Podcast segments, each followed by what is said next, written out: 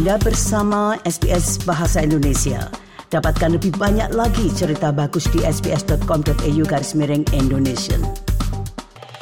Saudara pendengar, lebih dari 40 organisasi yang melayani masalah perumahan, tunawisma, dan komunitas menandatangani sebuah surat terbuka kepada Perdana Menteri Anthony Albanese dan Peter Dutton yang berisi keprihatinan atas pengkambing hitaman para warga migran atas krisis perumahan yang sedang terjadi kelompok pembelaan Everybody's Home mengkoordinasikan sebuah surat terbuka.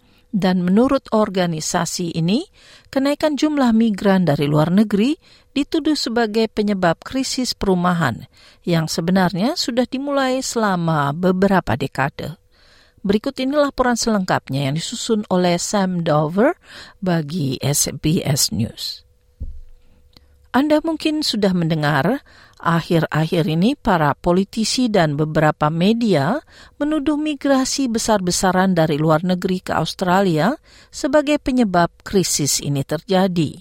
Namun beberapa kelompok pelayanan perumahan dan kesejahteraan migran membantah argumen tersebut dengan menyatakan retorika tersebut menyesatkan dan menggunakan para migran sebagai kambing hitam merupakan kegagalan kebijakan yang telah terjadi selama beberapa pemerintah. Maya Isis, juru bicara dari kampanye Everybody's Home yang mewakili organisasi-organisasi perumahan tunawisma dan kesejahteraan, mempunyai tujuan untuk mengatasi krisis yang terjadi ia membantu mengkoordinasikan surat terbuka ini yang ditandatangani oleh 40 organisasi yang menghimbau Perdana Menteri Anthony Albanese dan pemimpin partai oposisi Peter Dutton untuk tidak menggunakan sentimen anti-imigran dan fokus pada akar permasalahan. It's really important that we get the causes of the housing crisis right because when we scapegoat the wrong problems or we scapegoat the wrong people, we end up with the wrong solutions. That's why we really wanted to come together around this open letter because it's government policy that created the housing crisis and only government policy can fix it. Data terbaru dari Biro Statistik Australia menunjukkan rekor 518 ribu orang ditambahkan ke dalam populasi Australia dalam anggaran tahunan 2022 ke 2023 dari migrasi luar negeri. Ini lebih dari dua kali lipat sebelum pandemik terjadi. Jumlah imigran dari tahun 2018 hingga 2019 tahun anggaran berada di angka 239.600 dan ini dipercaya akibat kelambatan proses migrasi yang tidak dapat masuk pada tahun 2020 hingga 2021 akibat penutupan perbatasan pemerintah federal mengumumkan strategi migrasi baru minggu lalu dengan tujuan mengembalikan migrasi ke jumlah sebelum pandemik pada tahun depan dengan menerapkan aturan baru yang lebih ketat bagi para pemegang visa sementara. Senator dari Partai Nasional, Matt Canavan, berbicara kepada Sky News hari Minggu lalu, menyalahkan migrasi yang menekan pasar perumahan. We had to open our borders. We didn't have to completely open the floodgates, though, and take in a number of people more than the, the city of Canberra in a year. And that has led to a significant amount of inflation and pain for a lot of Australians who can't find housing. Sementara itu Emma Greenhall, CEO dari National Shelter, sebuah organisasi non-pemerintah untuk meningkatkan akses perumahan dan daya beli. Ia percaya migrasi merupakan faktor ketika mempertimbangkan kesulitan pasar perumahan. Namun, menurutnya, politisi kadang membesar-besarkan dampaknya. We do think that it's been overstated. I think particularly when, you know, there were housing issues that occurred when the borders were closed, you know, during COVID. The main issue that we have is the fact that there is not enough housing and that was occurring during COVID. So, you know, I think what, what we're seeing is, yes, there is an increase in migration, but our housing problems you know, are not caused by migration. You know, they're adding, they might be adding an element of complexity to it, but they are not the cause of it.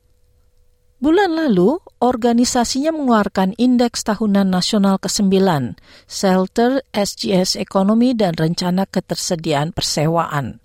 Dalam indeks tersebut ditemukan ketersediaan rumah sewaan memburuk di seluruh negara, khususnya di ibu kota negara bagian seperti Canberra dan Hobart selama 12 bulan terakhir. New South Wales, Victoria, dan Perth melihat ketersediaan turun secara drastis – di Sydney turun 13 persen, Melbourne dan Perth turun sebesar 10 persen. Greenhall menggambarkan yang kompleks, namun ia menyalahkan kebijakan perumahan yang buruk selama beberapa dekade dengan mempromosikan rumah sebagai investasi yang dikumpulkan oleh orang-orang yang mampu daripada merupakan kebutuhan utama bagi semua orang. It's the less attractive proposition that this is a, a, decline that's been decades in the making. You know, it doesn't sound particularly attractive, I think, politically to be saying that um, it's a, a, failure of successive governments to, you know, invest in social and affordable housing to keep up with the demand. It's the policy positions of negative gearing and capital gains tax that, you know, makes it much more attractive to view housing as an investment and a commodity than, you know, as a home. Daftar tunggu perumahan sosial terus bertambah di seluruh negara akibat meningkatnya biaya hidup dan kurangnya konstruksi perumahan. Dengan data yang menunjukkan New South Wales dan Victoria menduduki tingkat pelamar sebanyak 57.204 dan 65.195. Ketua dari Federasi of Ethnic Communities Council Australia atau FECA, Carlo Carly, di mana organisasinya turut dalam penandatanganan surat terbuka yang ditujukan bagi partai-partai politik besar, mengatakan penyelesaian masalah ini harus dengan keinginan politik. We want the housing crisis to be tackled. We want a recognition that for 20 years there has not been enough social housing built. We want a recognition that there has not been enough housing units. The, the amount that particularly the pressures on our regions and on our capital cities has been so great and we have not had enough building to meet that demand. We want that to be recognised and to, to be dealt with. Masyarakat migran Australia juga khawatir menjadi target ketakutan retorik dan serangan kebencian. Carly mengatakan para migran sering menjadi target para politisi yang menggunakan mereka sebagai kambing hitam dalam periode kesulitan ekonomi ini. The populist anti-migrant language starts out as an anti-refugee language. It starts out um, in the fringes of the political system on the far right, and it sort of works its way into the, the narrative of political parties. And we are following a pattern that has been tried and tested in the United States and in Canada and also in Europe. And what we're seeing is an easy scapegoat. Times are tough and it's easy to look at migrant and say, well, there's your problems. Ia mengatakan menggunakan migran sebagai kambing hitam sangatlah berbahaya bagi ekonomi Australia dengan tidak menghiraukan kenyataan. The Business Council of Australia mengatakan di bulan Agustus lalu, untuk setiap seribu migran yang diterima Australia, terdapat 124 juta dolar dividen ekonomi setiap tahun untuk Australia. May Aziz, dari kampanye Everybody's Home mengatakan tidak hanya industri yang bergantung pada populasi migran saja, namun juga mereka merupakan hal kunci bagi jalan keluar masalah perumahan. The rhetoric is harmful to migrants and it's especially damaging because we know that migrants are a big part of why we're able to build homes in Australia. We've actually built a million homes in Australia over the last 10 years.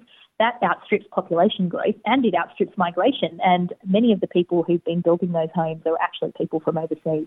It masks the role that governments have played in creating this crisis. That's why uh, it really suits them to go out and scapegoat migrants this way. Demikian tadi laporan yang disusun oleh Sam Dover bagi SBS News. Anda ingin mendengar cerita-cerita seperti ini? Dengarkan di Apple Podcast, Google Podcast, Spotify, atau di mana pun Anda mendapatkan podcast Anda.